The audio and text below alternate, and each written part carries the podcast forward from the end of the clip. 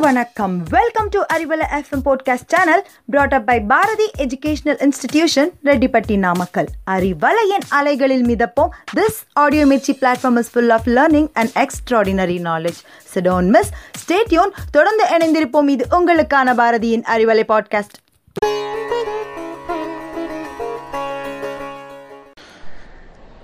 அறிவலைக்கு அன்பான வணக்கம். விளையாட்டு யாருக்கு தாங்க பிடிக்காது?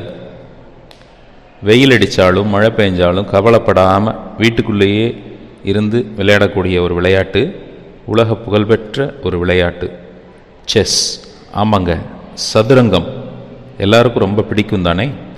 அறுபத்து நான்கு கட்டங்கள் கருப்பும் வெள்ளையுமாக இருக்கிற அந்த கட்டங்களுக்குள் தீர்மானிக்கப்படுகிற வெற்றி தோல்விகள். நிறைய வாழ்க்கை பாடங்களையே நமக்கு கற்றுக் கொடுத்துருங்க. ஆச்சரியமாக இருக்கா? ஒரு செஸ் கேம் போய் வாழ்க்கை பாடம் சொல்லிக் கொடுக்குமா அப்படின்னு கேட்குறீங்களா நிச்சயமாக சொல்லிக் கொடுக்கும். சதுரங்கம் கற்றுத்தரும் பாடங்கள் பத்து என்கிற தலைப்பில் இன்றைய சிந்தனையை தொடர்கிறோம். ஃபஸ்ட் பாடம். Each moment is very important சதுரங்கத்தில் chess கேமில் ஒவ்வொரு அசைவும் ரொம்ப ரொம்ப முக்கியமானது. வாழ்க்கையில் நாம் செய்கிற ஒவ்வொரு செயலும் வெற்றி தோல்வியை தீர்மானிக்கிறது. ஒவ்வொரு நகர்வும் விளையாட்டில் வெற்றியை தீர்மானிக்கும். வாழ்க்கையில் அன்றாடம் நாம் செய்கிற ஒவ்வொரு சின்ன செயலும் நம் வாழ்க்கை போக்கை தீர்மானிக்கும். இதுதான் சதுரங்கம் காட்டுகிற முதல் வாழ்க்கை பாடம். இரண்டாவது திங்க் பிஃபோர் ஆக்ட் எதையாவது செய்கிறதுக்கு முன்னாடி யோசிக்கணும். எதிராளி என்ன செய்வார் அப்படின்னு யோசிக்கணும். நாம் என்ன செய்யணும் அப்படின்னு யோசிக்கணும். சதுரங்கம் காட்டுகிற மிகச்சிறந்த வாழ்க்கை பாடம் இரண்டு இதுதாங்க. நல்லா யோசித்து பாருங்கள் ஏன்பா டென்த்து படிக்கிற? படிக்கணும்ல. ஏன்பா டுவெல்த் படிக்கிற? படிக்கணும்ல. ஏன் டிகிரி படிக்கிறீங்க? படிக்கணும்ல. எதுக்காக படிக்கிறோம்? வாழ்க்கையில் இந்த நாம் படிக்கிற படிப்பு எதற்கு உதவும் அப்படிங்கிற சிந்தனையோடு படிக்கணும். யோசிக்காமலோ சிந்திக்காமலோ எந்த செயலையும் நாம் செய்யக்கூடாது. சதுரங்கம் கற்றுத்தருகிற இந்த வாழ்க்கை பாடத்தை நாம் நினைவில் கொள்ள வேண்டும். மூன்றாவது சி த ஹோல் பிக்சர் அதாவது ஒரு காயின் நமக்கு முன்னாடி இருக்கிற ஒரு சதுரங்க காயை மட்டும் நகர்த்தாமல் ஒட்டுமொத்த விளையாட்டையும் நம்ம பார்க்கணும். ஒட்டுமொத்த அறுபத்தி நான்கு கட்டங்களையும் கவனத்தில் கொள்ள வேண்டும். அனைத்தையும் யோசித்து தான் முழுமையாக பார்த்து தான் நாம் விளையாட வேண்டும். அப்போ தான் வெற்றியை நோக்கி பயணிக்க முடியும். வாழ்க்கையும் அப்படித்தானுங்களே. ஒட்டுமொத்தமாக பார்க்க பழகிக்கொள்ள வேண்டும். வாழ்க்கை பாடம் நான்கு. ஆக்ஷன் இஸ் கம்பல்சரி செயல் புரிந்து கொண்டே இருக்க வேண்டும். செஸ்ஸில் அடுத்த நகரத்தில் நீங்கள் செய்யலைன்னா நீங்கள் ஆட்டத்தை விட்டு வெளியே போயிட்டீங்கன்னு அர்த்தம்.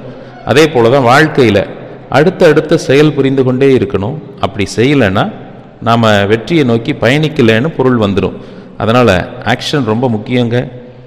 வாழ்க்கை பாடம் ஐந்து. உணர்ச்சிகளை கட்டுப்படுத்த வேண்டும். செஸ் விளையாடும்போது எதிராளி தாமதிப்பதனாலோ அல்லது அவர் நீங்கள் உங்கள் எதிர்பார்ப்புக்கு மாறான மூவ் அவர் பண்ணிட்டாலோ உங்களுடைய எமோஷன்ஸை நீங்கள் கட்டுப்படுத்தி விளையாடுவீங்க. அமைதியாக அடுத்து என்ன செய்ய போறீங்கன்னே எதிராளிக்கு தெரியாத மாதிரி செய்வீங்க.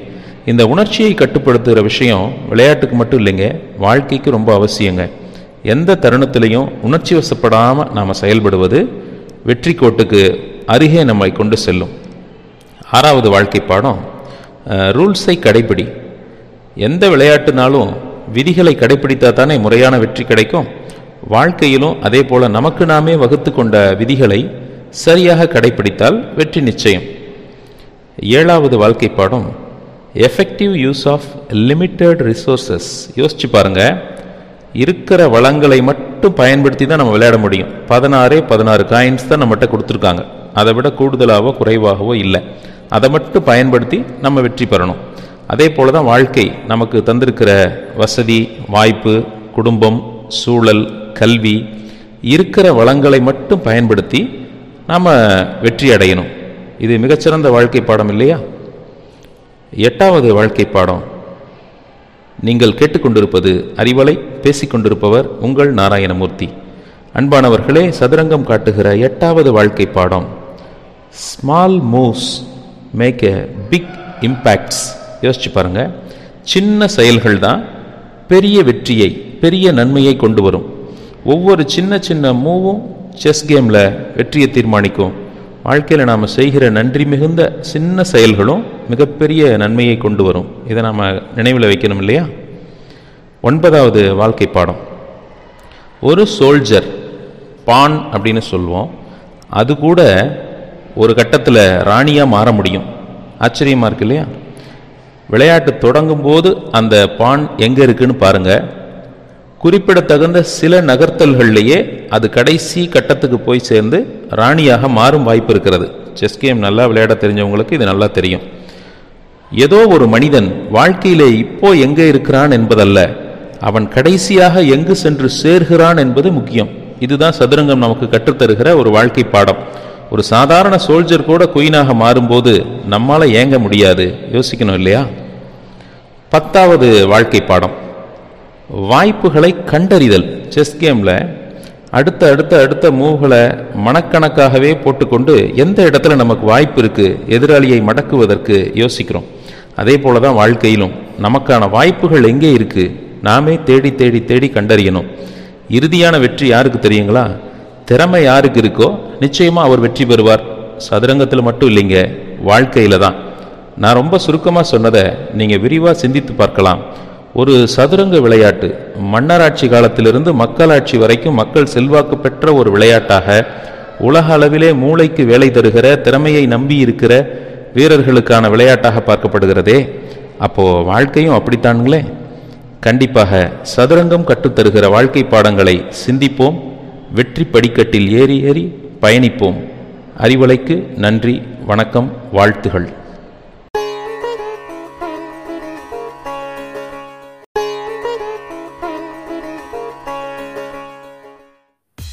வணக்கம். Welcome to Arivalai FM podcast channel brought up by Bharathi educational institution Rettipatti Namakkal அறிவலையின் அலைகளில் மிதப்போம் this audio Mirchi platform is full of learning and extraordinary knowledge so don't miss stay tuned தொடர்ந்து இணைந்திருப்போம் இது உங்களுக்கான பாரதியின் அறிவலை பாட்காஸ்ட்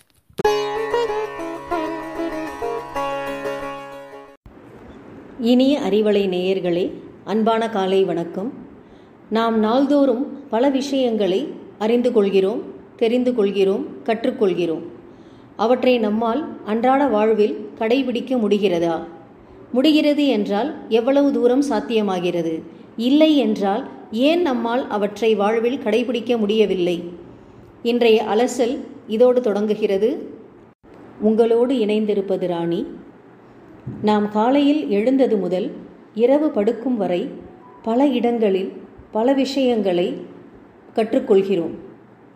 இன்றைய காலகட்டத்தில் இந்த Covid nineteen இருக்கக்கூடிய சமயத்தில் இதனுடைய சிவியாரிட்டியை பற்றியும் நம்ம ப்ரொடக்டிவாக இருக்க வேண்டிய அவசியத்தை பற்றியும் செய்தித்தாள் மூலம் படித்தும் ஊடகங்கள் வாயிலாக கேள்விப்பட்டும் நிறைய விஷயங்களை அறிந்து கொள்கிறோம் கற்றுக்கொள்கிறோம்.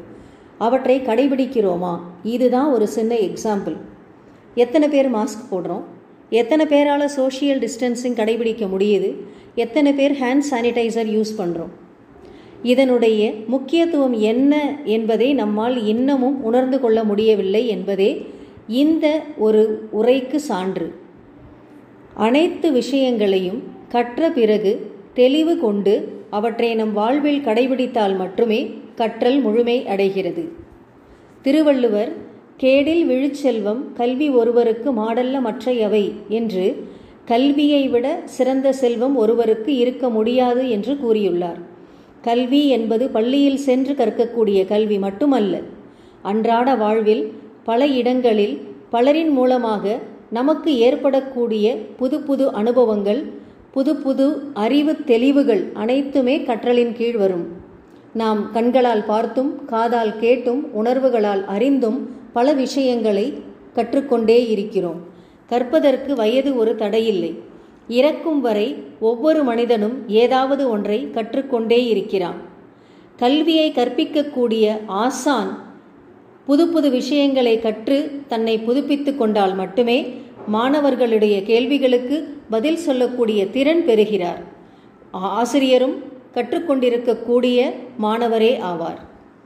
கற்க நிற்க இன்றைய தலைப்பு நம்மை விழிப்படையச் செய்கிறது.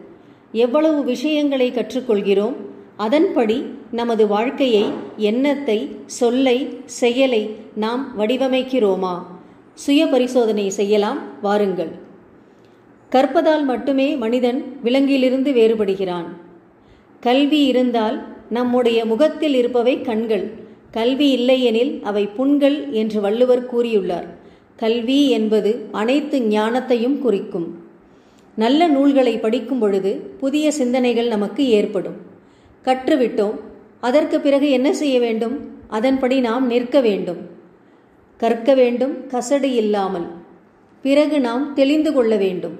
தெளிதல் என்பது நம்மிடம் இருக்கக்கூடிய ஐயப்பாடுகளை களைந்து கொள்வதல் தெளிந்த பிறகு அதற்கு ஏற்றபடி நாம் நடந்து கொள்ள வேண்டும்.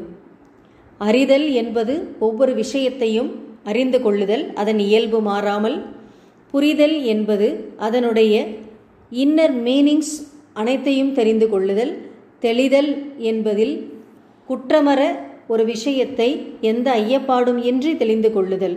நிறைவாக நிற்க வேண்டும் அதற்கு தக அப்பொழுதே கற்றல் முழுமை அடைகிறது.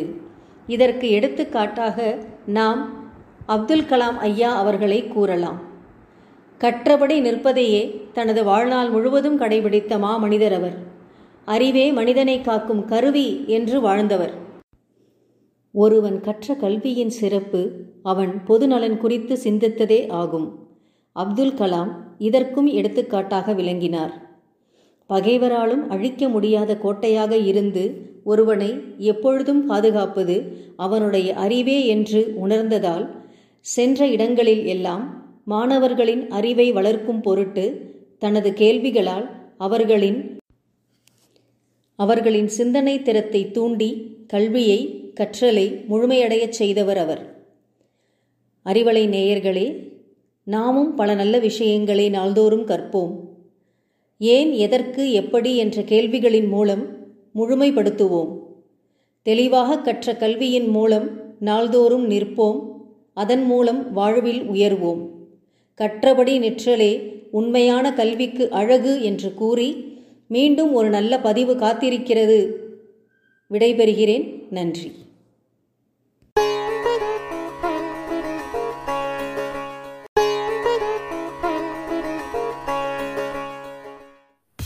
வணக்கம். Welcome to Arivalai FM podcast channel brought up by Bharathi educational institution Rettipatti Namakkal அறிவலையின் அலைகளில் மிதப்போம். This audio Mirchi platform is full of learning and extraordinary knowledge so don't miss stay tuned தொடர்ந்து இணைந்திருப்போம். இது உங்களுக்கான பாரதியின் அறிவலை பாட்காஸ்ட்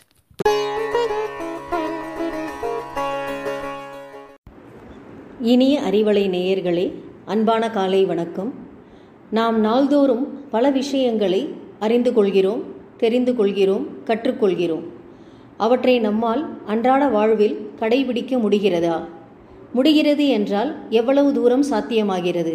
இல்லை என்றால் ஏன் நம்மால் அவற்றை வாழ்வில் கடைபிடிக்க முடியவில்லை? இன்றைய அலசல் இதோடு தொடங்குகிறது. உங்களோடு இணைந்திருப்பது ராணி. நாம் காலையில் எழுந்தது முதல் இரவு படுக்கும் வரை பல இடங்களில் பல விஷயங்களை கற்றுக்கொள்கிறோம். இன்றைய காலகட்டத்தில் இந்த கோவிட் நைன்டீன் இருக்கக்கூடிய சமயத்தில் இதனுடைய சிவியாரிட்டியை பற்றியும் நம்ம ப்ரொடக்டிவாக இருக்க வேண்டிய அவசியத்தை பற்றியும் செய்தித்தாள் மூலம் படித்தும் ஊடகங்கள் வாயிலாக கேள்விப்பட்டும் நிறைய விஷயங்களை அறிந்து கொள்கிறோம் கற்றுக்கொள்கிறோம். அவற்றை கடைபிடிக்கிறோமா? இதுதான் ஒரு சின்ன எக்ஸாம்பிள் எத்தனை பேர் மாஸ்க் போடுறோம்? எத்தனை பேரால் சோஷியல் டிஸ்டன்சிங் கடைபிடிக்க முடியுது? எத்தனை பேர் ஹேண்ட் சானிடைசர் யூஸ் பண்ணுறோம் இதனுடைய முக்கியத்துவம் என்ன என்பதை நம்மால் இன்னமும் உணர்ந்து கொள்ள முடியவில்லை என்பதே இந்த ஒரு உரைக்கு சான்று. அனைத்து விஷயங்களையும் கற்ற பிறகு தெளிவு கொண்டு அவற்றை நம் வாழ்வில் கடைபிடித்தால் மட்டுமே கற்றல் முழுமை அடைகிறது. திருவள்ளுவர் கேடில் விழுச்செல்வம் கல்வி ஒருவருக்கு மாடல்ல மற்றையவை என்று கல்வியை விட சிறந்த செல்வம் ஒருவருக்கு இருக்க முடியாது என்று கூறியுள்ளார். கல்வி என்பது பள்ளியில் சென்று கற்கக்கூடிய கல்வி மட்டுமல்ல. அன்றாட வாழ்வில் பல இடங்களில் பலரின் மூலமாக நமக்கு ஏற்படக்கூடிய புது புது அனுபவங்கள் புது புது அறிவு தெளிவுகள் அனைத்துமே கற்றலின் கீழ் வரும். நாம் கண்களால் பார்த்தும் காதால் கேட்டும் உணர்வுகளால் அறிந்தும் பல விஷயங்களை கற்றுக்கொண்டே இருக்கிறோம். கற்பதற்கு வயது ஒரு தடையில்லை.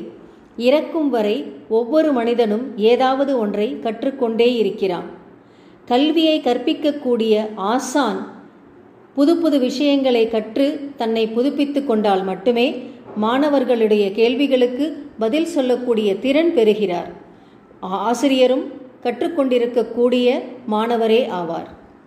கற்க நிற்க. இன்றைய தலைப்பு நம்மை விழிப்படையச் செய்கிறது. எவ்வளவு விஷயங்களை கற்றுக்கொள்கிறோம் அதன்படி நமது வாழ்க்கையை எண்ணத்தை சொல்லை செயலை நாம் வடிவமைக்கிறோமா? சுய பரிசோதனை செய்யலாம் வாருங்கள். கற்பதால் மட்டுமே மனிதன் விலங்கிலிருந்து வேறுபடுகிறான். கல்வி இருந்தால் நம்முடைய முகத்தில் இருப்பவை கண்கள் கல்வி இல்லையெனில் அவை புண்கள் என்று வள்ளுவர் கூறியுள்ளார். கல்வி என்பது அனைத்து ஞானத்தையும் குறிக்கும். நல்ல நூல்களை படிக்கும் பொழுது புதிய சிந்தனைகள் நமக்கு ஏற்படும். கற்றுவிட்டோம் அதற்கு பிறகு என்ன செய்ய வேண்டும்? அதன்படி நாம் நிற்க வேண்டும். கற்க வேண்டும் கசடு இல்லாமல். பிறகு நாம் தெளிந்து கொள்ள வேண்டும். தெளிதல் என்பது நம்மிடம் இருக்கக்கூடிய ஐயப்பாடுகளை களைந்து கொள்வதல் தெளிந்த பிறகு அதற்கு ஏற்றபடி நாம் நடந்து கொள்ள வேண்டும். அறிதல் என்பது ஒவ்வொரு விஷயத்தையும் அறிந்து கொள்ளுதல் அதன் இயல்பு மாறாமல். புரிதல் என்பது அதனுடைய இன்னர் மீனிங்ஸ் அனைத்தையும் தெரிந்து கொள்ளுதல். தெளிதல் என்பதில் குற்றமற ஒரு விஷயத்தை எந்த ஐயப்பாடும் இன்றி தெளிந்து கொள்ளுதல். நிறைவாக நிற்க வேண்டும் அதற்கு தக. அப்பொழுதே கற்றல் முழுமை அடைகிறது. இதற்கு எடுத்துக்காட்டாக நாம் அப்துல் கலாம் ஐயா அவர்களை கூறலாம். கற்றபடி நிற்பதையே தனது வாழ்நாள் முழுவதும் கடைபிடித்த மாமனிதர் அவர். அறிவே மனிதனை காக்கும் கருவி என்று வாழ்ந்தவர். ஒருவன் கற்ற கல்வியின் சிறப்பு அவன் பொதுநலன் குறித்து சிந்தித்ததே ஆகும். அப்துல் கலாம் இதற்கும் எடுத்துக்காட்டாக விளங்கினார். பகைவராலும் அழிக்க முடியாத கோட்டையாக இருந்து ஒருவனை எப்பொழுதும் பாதுகாப்பது அவனுடைய அறிவே என்று உணர்ந்ததால் சென்ற இடங்களில் எல்லாம் மாணவர்களின் அறிவை வளர்க்கும் பொருட்டு தனது கேள்விகளால் அவர்களின் அவர்களின் சிந்தனை திறத்தை தூண்டி கல்வியை கற்றலை முழுமையடையச் செய்தவர் அவர். அறிவலை நேயர்களே நாமும் பல நல்ல விஷயங்களை நாள்தோறும் கற்போம். ஏன் எதற்கு எப்படி என்ற கேள்விகளின் மூலம் முழுமைப்படுத்துவோம். தெளிவாக கற்ற கல்வியின் மூலம் நாள்தோறும் நிற்போம். அதன் மூலம் வாழ்வில் உயர்வோம். கற்றபடி நிற்றலே உண்மையான கல்விக்கு அழகு என்று கூறி மீண்டும் ஒரு நல்ல பதிவு காத்திருக்கிறது. விடைபெறுகிறேன். நன்றி.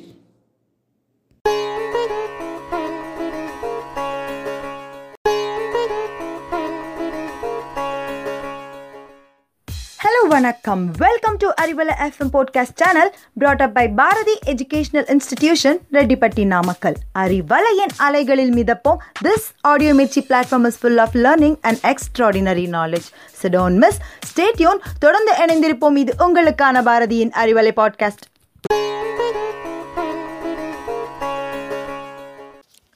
ஹாய் ஹலோ வணக்கம் and welcome to Arivalai podcast ஒவ்வொரு வாரமும் நம்ம ஈஸி இங்கிலீஷ் செஷனில் ஸ்பீக்கிங் அண்ட் ரைட்டிங் ஸ்கில்ஸுக்கு தேவையான வெக்காபுலரி அண்ட் கிராமர் டாபிக் பார்த்துட்ருக்கோம் இனி வரும் வாரங்களில் லிசனிங் அண்ட் ரீடிங் ஸ்கில்ஸை இம்ப்ரூவ் பண்ணுறதுக்கு தேவையான literature stories and book reviews தான் பார்க்க போகிறோம் ஸ்டோரி சின்னவங்கள்லேருந்து பெரியவங்க வரைக்கும் மெய்மறந்து ரசித்து கேட்கக்கூடிய ஒரு விஷயம்.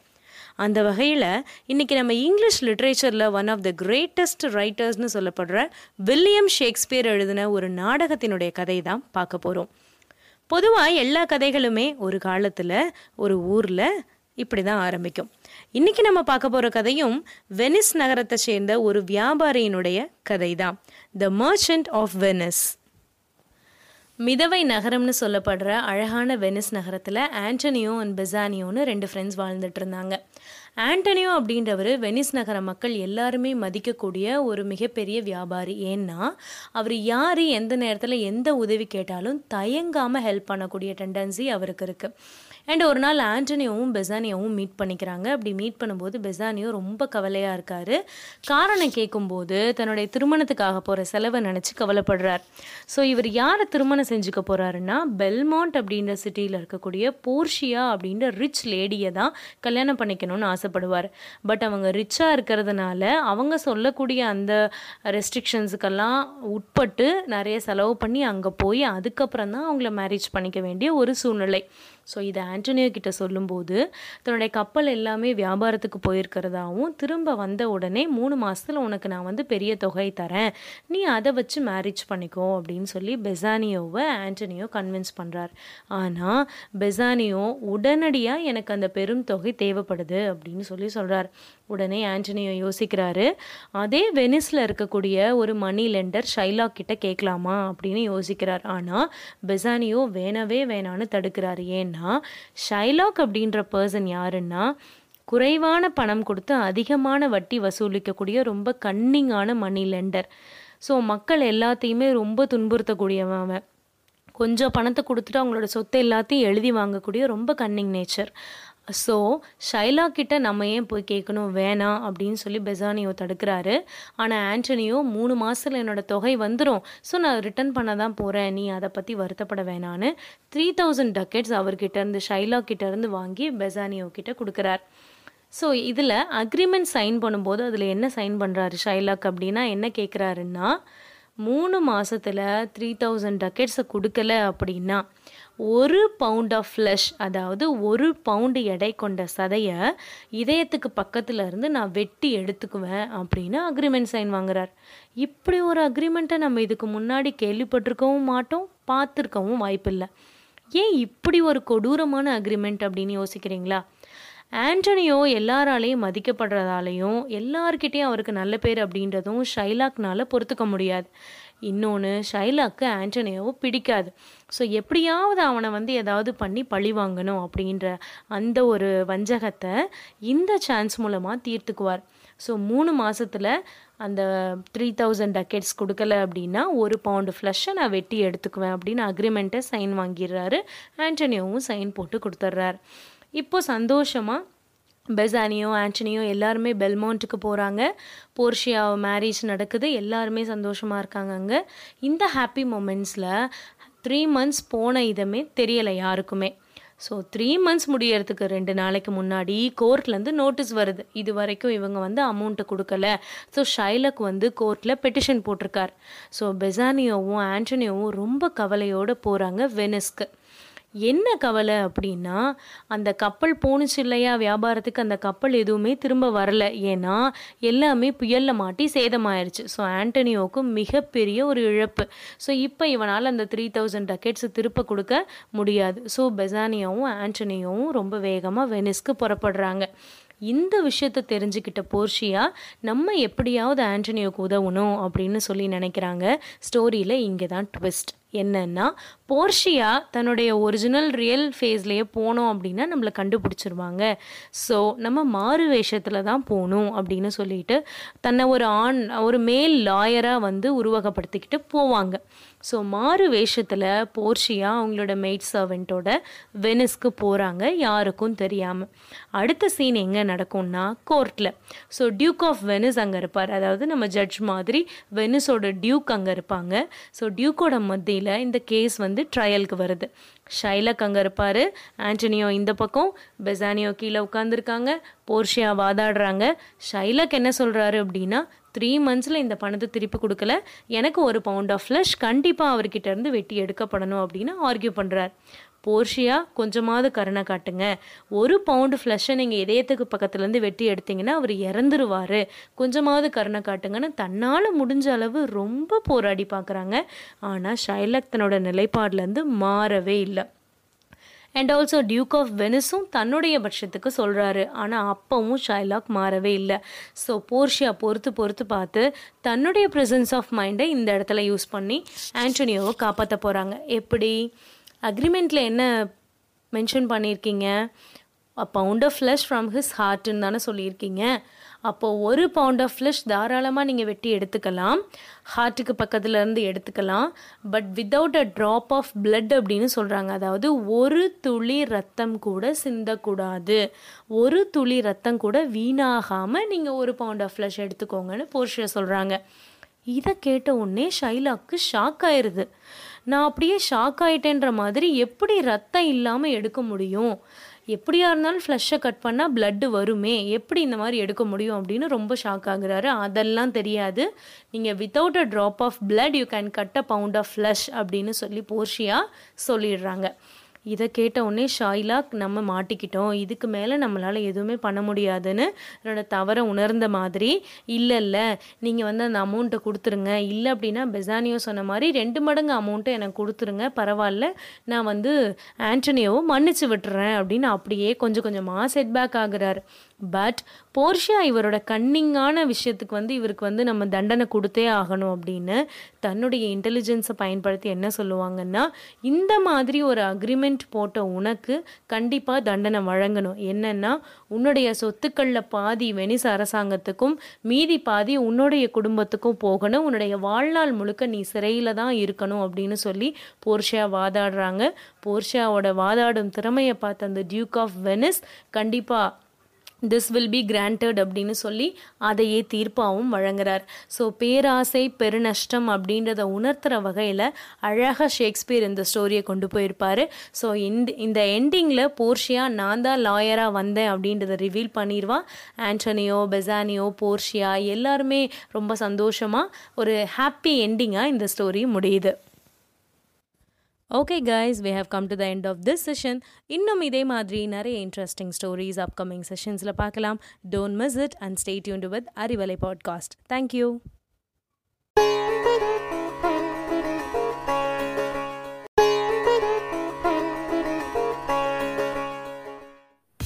வணக்கம். Welcome to Arivalai FM podcast channel brought up by Bharathi educational institution Rettipatti Namakkal அறிவலையின் அலைகளில் மிதப்போம். This audio Mirchi platform is full of learning and extraordinary knowledge so don't miss stay tuned தொடர்ந்து இணைந்திருப்போம். இது உங்களுக்கான பாரதியின் அறிவலை பாட்காஸ்ட்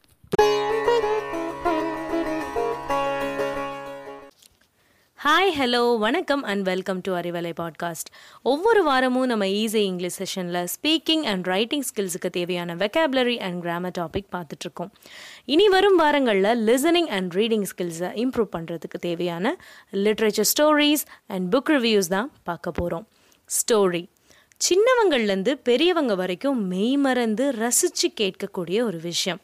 அந்த வகையில் இன்றைக்கி நம்ம இங்கிலீஷ் லிட்ரேச்சரில் ஒன் ஆஃப் த கிரேட்டஸ்ட் ரைட்டர்ஸ்னு சொல்லப்படுற வில்லியம் ஷேக்ஸ்பியர் எழுதின ஒரு நாடகத்தினுடைய கதை தான் பார்க்க போகிறோம் பொதுவாக எல்லா கதைகளுமே ஒரு காலத்தில் ஒரு ஊரில் இப்படி தான் ஆரம்பிக்கும்.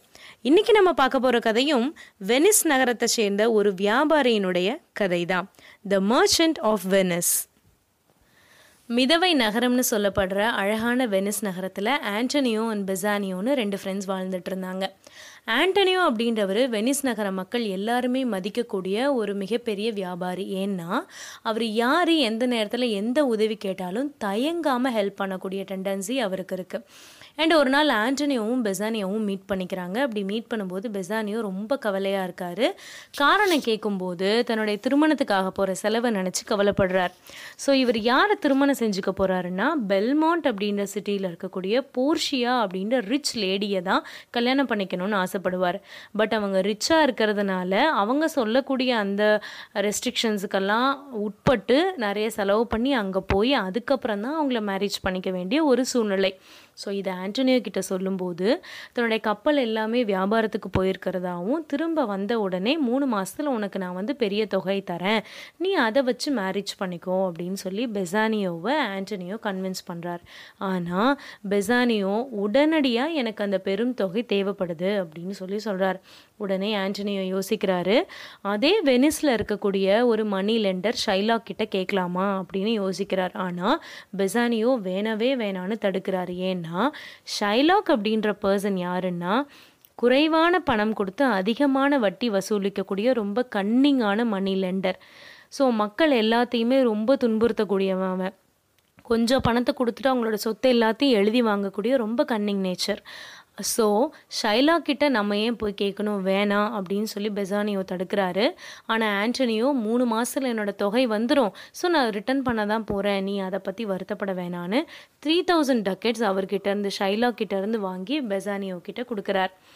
ஸோ இதில் அக்ரிமெண்ட் சைன் பண்ணும்போது அதில் என்ன சைன் பண்ணுறாரு ஷைலாக் அப்படின்னா என்ன கேட்குறாருன்னா மூணு மாதத்தில் த்ரீ தௌசண்ட் டக்கெட்ஸை கொடுக்கல அப்படின்னா ஒரு பவுண்ட் ஆஃப் ஃப்ளஷ் அதாவது ஒரு பவுண்டு எடை கொண்ட சதையை இதயத்துக்கு பக்கத்தில் இருந்து நான் வெட்டி எடுத்துக்குவேன் அப்படின்னு அக்ரிமெண்ட் சைன் வாங்குறார். இப்படி ஒரு அக்ரிமெண்ட்டை நம்ம இதுக்கு முன்னாடி கேள்விப்பட்டிருக்கவும் மாட்டோம் பார்த்துருக்கவும் வாய்ப்பில்லை. ஏன் இப்படி ஒரு கொடூரமான அக்ரிமெண்ட் அப்படின்னு யோசிக்கிறீங்களா? ஆண்டனியோ எல்லாராலையும் மதிக்கப்படுறதாலையும் எல்லார்கிட்டேயும் அவருக்கு நல்ல பேர் அப்படின்றதும் ஷைலாக்னால பொறுத்துக்க முடியாது. இன்னொன்று ஷைலாக்கு ஆண்டனியாவும் பிடிக்காது. ஸோ எப்படியாவது அவனை வந்து ஏதாவது பண்ணி பழி வாங்கணும் அப்படின்ற அந்த ஒரு வஞ்சகத்தை இந்த சான்ஸ் மூலமாக தீர்த்துக்குவார். ஸோ மூணு மாதத்தில் அந்த த்ரீ தௌசண்ட் டக்கெட்ஸ் கொடுக்கல அப்படின்னா ஒரு பவுண்டு ஃப்ளஷை நான் வெட்டி எடுத்துக்குவேன் அப்படின்னு அக்ரிமெண்ட்டை சைன் வாங்கிடுறாரு. ஆண்டனியோவும் சைன் போட்டு கொடுத்துட்றாரு. இப்போ சந்தோஷமாக பெசானியோ ஆண்டனியோ எல்லாருமே பெல்மௌண்ட்டுக்கு போகிறாங்க போர்ஷியா மேரேஜ் நடக்குது. எல்லாருமே சந்தோஷமாக இருக்காங்க அங்கே. இந்த ஹாப்பி மூமெண்ட்ஸில் த்ரீ மந்த்ஸ் போன இதமே தெரியலை யாருக்குமே. ஸோ த்ரீ மந்த்ஸ் முடியறதுக்கு ரெண்டு நாளைக்கு முன்னாடி கோர்ட்லேருந்து நோட்டீஸ் வருது. இது வரைக்கும் இவங்க வந்து அமௌண்ட்டை கொடுக்கல. ஸோ ஷைலக் வந்து கோர்ட்டில் பெட்டிஷன் போட்டிருக்கார். ஸோ பெசானியோவும் ஆண்டனியோவும் ரொம்ப கவலையோடு போகிறாங்க வெனிஸ்க்கு. என்ன கவலை அப்படின்னா அந்த கப்பல் போணுச்சு இல்லையா? வியாபாரத்துக்கு அந்த கப்பல் எதுவுமே திரும்ப வரல. ஏன்னா எல்லாமே புயலில் மாட்டி சேதமாயிருச்சு. ஸோ ஆண்டனியோவுக்கு மிகப்பெரிய ஒரு இழப்பு. ஸோ இப்போ இவனால் அந்த த்ரீ தௌசண்ட் டக்கெட்ஸ் திருப்ப கொடுக்க முடியாது. ஸோ பெசானியாவும் ஆண்டனியோவும் ரொம்ப வேகமாக வெனிஸ்க்கு புறப்படுறாங்க. இந்த விஷயத்தை தெரிஞ்சுக்கிட்ட போர்ஷியா நம்ம எப்படியாவது ஆண்டனியோக்கு உதவணும் அப்படின்னு சொல்லி நினைக்கிறாங்க. ஸ்டோரியில் இங்கே தான் ட்விஸ்ட். என்னன்னா போர்ஷியா தன்னுடைய ஒரிஜினல் ரியல் ஃபேஸ்லேயே போனோம் அப்படின்னா நம்மளை கண்டுபிடிச்சிருவாங்க. ஸோ நம்ம மாறு வேஷத்தில் தான் போகணும் அப்படின்னு சொல்லிட்டு தன்னை ஒரு ஆண் ஒரு மேல் லாயராக வந்து உருவகப்படுத்திக்கிட்டு போவாங்க.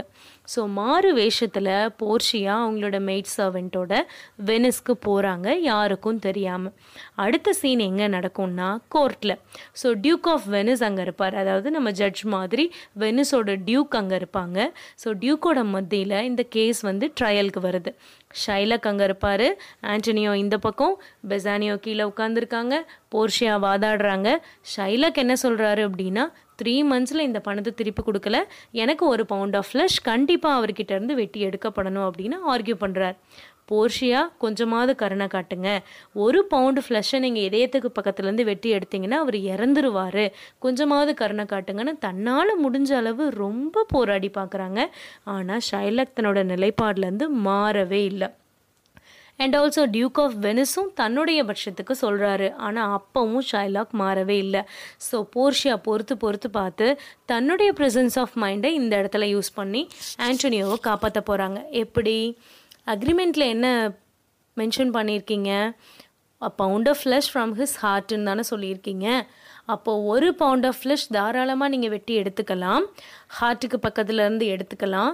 But without a drop of blood அப்படின்னு சொல்கிறாங்க அதாவது ஒரு துளி ரத்தம் கூட சிந்தக்கூடாது.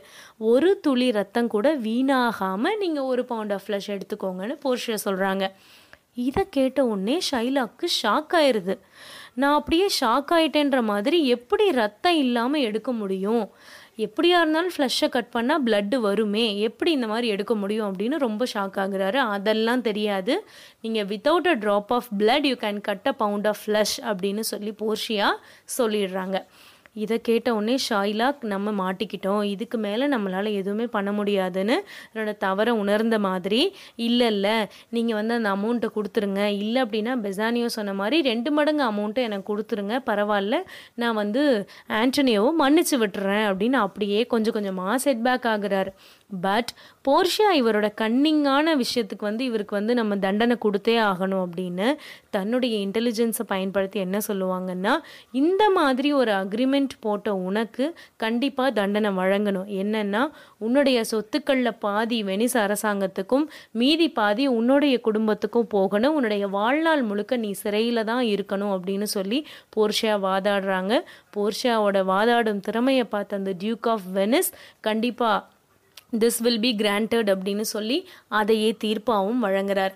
ஸோ பேராசை பெருநஷ்டம் அப்படின்றத உணர்த்துற வகையில் அழகாக ஷேக்ஸ்பியர் இந்த ஸ்டோரியை கொண்டு போயிருப்பார். ஸோ இந்த இந்த எண்டிங்கில் போர்ஷியா நான் தான் லாயராக வந்தேன் அப்படின்றத ரிவீல் பண்ணிடுவா ஆண்டனியோ பெசானியோ போர்ஷியா எல்லாருமே ரொம்ப சந்தோஷமாக ஒரு ஹாப்பி எண்டிங்காக இந்த ஸ்டோரி முடியுது. Okay guys we have come to the end of this session இன்னும் இதே மாதிரி நிறைய இன்ட்ரெஸ்டிங் ஸ்டோரிஸ் அப்கமிங் செஷன்ஸில் பார்க்கலாம் don't miss it and stay tuned with Arivalai podcast thank you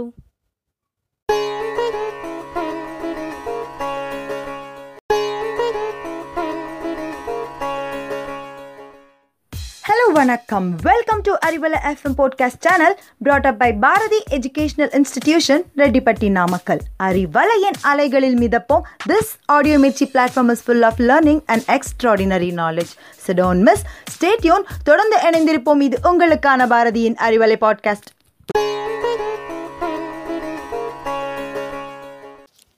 hi hello வணக்கம் and welcome to Arivalai podcast ஒவ்வொரு வாரமும் நம்ம ஈஸி இங்கிலீஷ் செஷனில் ஸ்பீக்கிங் அண்ட் ரைட்டிங் ஸ்கில்ஸுக்கு தேவையான வெக்காபுலரி அண்ட் கிராமர் டாபிக் பார்த்துட்ருக்கோம் இனி வரும் வாரங்களில் லிசனிங் அண்ட் ரீடிங் ஸ்கில்ஸை இம்ப்ரூவ் பண்ணுறதுக்கு தேவையான literature stories and book reviews தான் பார்க்க போகிறோம் ஸ்டோரி சின்னவங்கள்லேருந்து பெரியவங்க வரைக்கும் மெய்மறந்து ரசித்து கேட்கக்கூடிய ஒரு விஷயம்.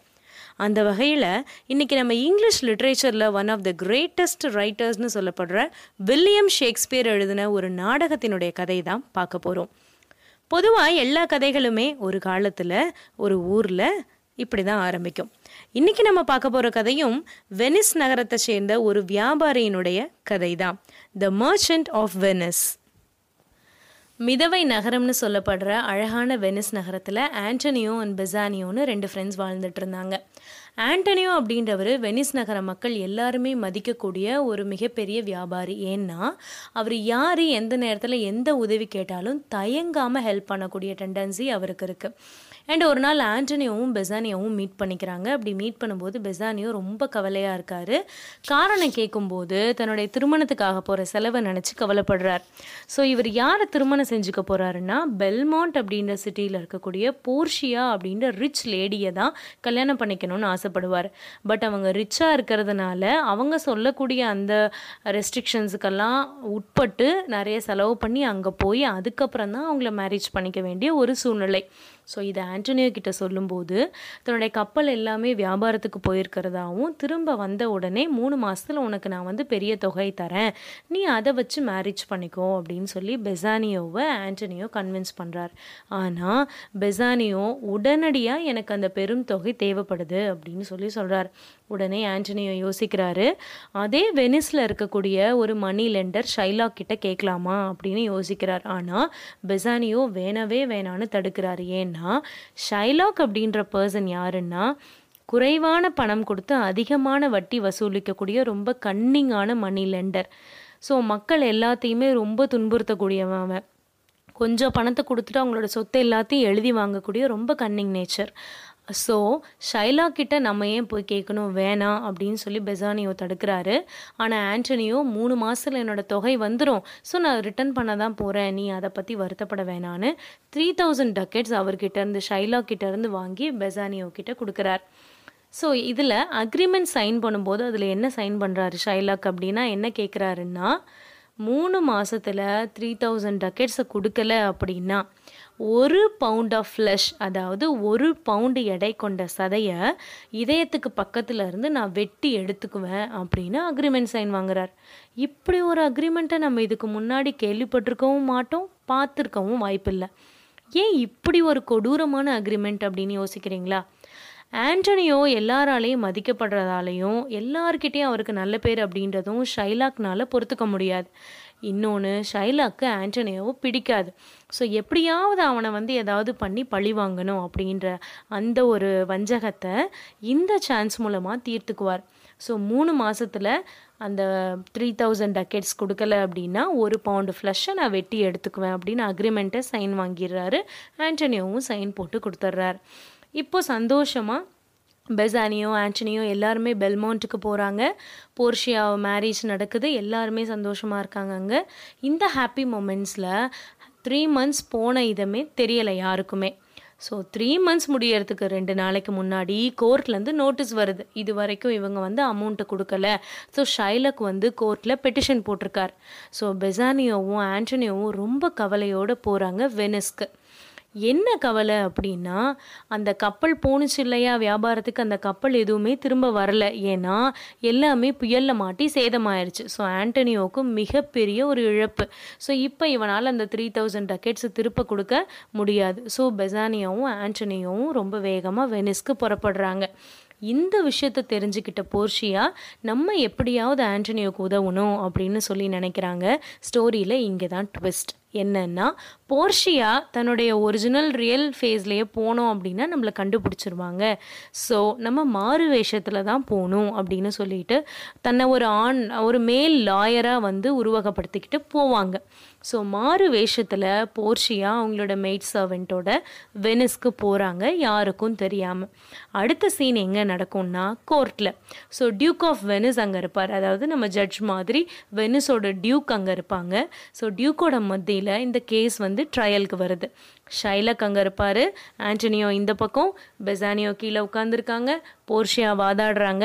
ஷைலக் என்ன சொல்கிறாரு அப்படின்னா த்ரீ மந்த்ஸில் இந்த பணத்தை திருப்பி கொடுக்கல. எனக்கு ஒரு பவுண்ட் ஆஃப் ஃப்ளஷ் கண்டிப்பாக அவர்கிட்ட இருந்து வெட்டி எடுக்கப்படணும் அப்படின்னு ஆர்கியூ பண்ணுறார் போர்ஷியா கொஞ்சமாவது கருணை காட்டுங்க. ஒரு பவுண்டு ஃப்ளஷை நீங்கள் இதயத்துக்கு பக்கத்துலேருந்து வெட்டி எடுத்தீங்கன்னா அவர் இறந்துருவார். கொஞ்சமாவது கருணை காட்டுங்கன்னு தன்னால் முடிஞ்ச அளவு ரொம்ப போராடி பார்க்குறாங்க. ஆனால் ஷைலக் தன்னோட நிலைப்பாடுலேருந்து மாறவே இல்லை. அண்ட் ஆல்சோ டியூக் ஆஃப் வெனிஸும் தன்னுடைய பட்சத்துக்கு சொல்கிறாரு ஆனால் அப்பவும் ஷைலாக் மாறவே இல்லை. ஸோ போர்ஷியா பொறுத்து பொறுத்து பார்த்து தன்னுடைய ப்ரெசன்ஸ் ஆஃப் மைண்டை இந்த இடத்துல யூஸ் பண்ணி ஆன்டோனியோவை காப்பாற்ற போகிறாங்க எப்படி? அக்ரிமெண்ட்டில் என்ன மென்ஷன் பண்ணியிருக்கீங்க? Pound of flesh from his ஹார்ட்டுன்னு தானே சொல்லியிருக்கீங்க. அப்போது ஒரு பவுண்ட் ஆஃப் ஃப்ளஷ் தாராளமாக நீங்கள் வெட்டி எடுத்துக்கலாம். ஹார்ட்டுக்கு பக்கத்தில் இருந்து எடுத்துக்கலாம். But without a drop of blood அப்படின்னு சொல்கிறாங்க அதாவது ஒரு துளி ரத்தம் கூட சிந்தக்கூடாது. ஒரு துளி ரத்தம் கூட வீணாகாமல் நீங்கள் ஒரு பவுண்ட் ஆஃப் ஃப்ளஷ் எடுத்துக்கோங்கன்னு போர்ஷியா சொல்கிறாங்க இதை கேட்ட உடனே ஷைலாக்கு ஷாக் ஆயிடுது நான் அப்படியே ஷாக் ஆயிட்டேன்ற மாதிரி எப்படி ரத்தம் இல்லாமல் எடுக்க முடியும்? எப்படியா இருந்தாலும் ஃப்ளஷ்ஷை கட் பண்ணால் பிளட்டு வருமே? எப்படி இந்த மாதிரி எடுக்க முடியும் அப்படின்னு ரொம்ப ஷாக் ஆகுறாரு. அதெல்லாம் தெரியாது. நீங்கள் without a drop of blood you can cut a pound of flesh அப்படின்னு சொல்லி போர்ஷியா சொல்லிடுறாங்க. இதை கேட்ட உடனே ஷாய்லாக் நம்ம மாட்டிக்கிட்டோம். இதுக்கு மேலே நம்மளால் எதுவுமே பண்ண முடியாதுன்னு என்னோட தவறை உணர்ந்த மாதிரி இல்லை இல்லை நீங்கள் வந்து அந்த அமௌண்ட்டை கொடுத்துருங்க. இல்லை அப்படின்னா பெசானியோ சொன்ன மாதிரி ரெண்டு மடங்கு அமௌண்ட்டை எனக்கு கொடுத்துருங்க. பரவாயில்ல நான் வந்து ஆண்டனியோவை மன்னிச்சு விட்டுறேன். அப்படின்னு அப்படியே கொஞ்சம் கொஞ்சமாக செட்பேக் ஆகுறாரு. பட் போர்ஷியா இவரோட கன்னிங்கான விஷயத்துக்கு வந்து இவருக்கு வந்து நம்ம தண்டனை கொடுத்தே ஆகணும் அப்படின்னு தன்னுடைய இன்டெலிஜென்ஸை பயன்படுத்தி என்ன சொல்லுவாங்கன்னா இந்த மாதிரி ஒரு அக்ரிமெண்ட் போட்ட உனக்கு கண்டிப்பாக தண்டனை வழங்கணும். என்னன்னா உன்னுடைய சொத்துக்களில் பாதி வெனிஸ் அரசாங்கத்துக்கும் மீதி பாதி உன்னுடைய குடும்பத்துக்கும் போகணும். உன்னுடைய வாழ்நாள் முழுக்க நீ சிறையில் தான் இருக்கணும் அப்படின்னு சொல்லி போர்ஷியா வாதாடுறாங்க. போர்ஷியாவோட வாதாடும் திறமையை பார்த்த அந்த டியூக் ஆஃப் வெனிஸ் கண்டிப்பாக திஸ் வில் பி கிராண்டட் அப்படின்னு சொல்லி அதையே தீர்ப்பாகவும் வழங்குறார். ஸோ பேராசை பெருநஷ்டம் அப்படின்றத உணர்த்துற வகையில் அழகாக ஷேக்ஸ்பியர் இந்த ஸ்டோரியை கொண்டு போயிருப்பார். ஸோ இந்த இந்த எண்டிங்கில் போர்ஷியா நான் தான் லாயராக வந்தேன் அப்படின்றத ரிவீல் பண்ணிடுவான் ஆண்டனியோ பெசானியோ போர்ஷியா எல்லாருமே ரொம்ப சந்தோஷமாக ஒரு ஹாப்பி எண்டிங்காக இந்த ஸ்டோரி முடியுது. okay guys we have come to the end of this session இன்னும் இதே மாதிரி நிறைய இன்ட்ரெஸ்டிங் ஸ்டோரிஸ் அப்கமிங் செஷன்ஸில் பார்க்கலாம் don't miss it and stay tuned with Arivalai podcast thank you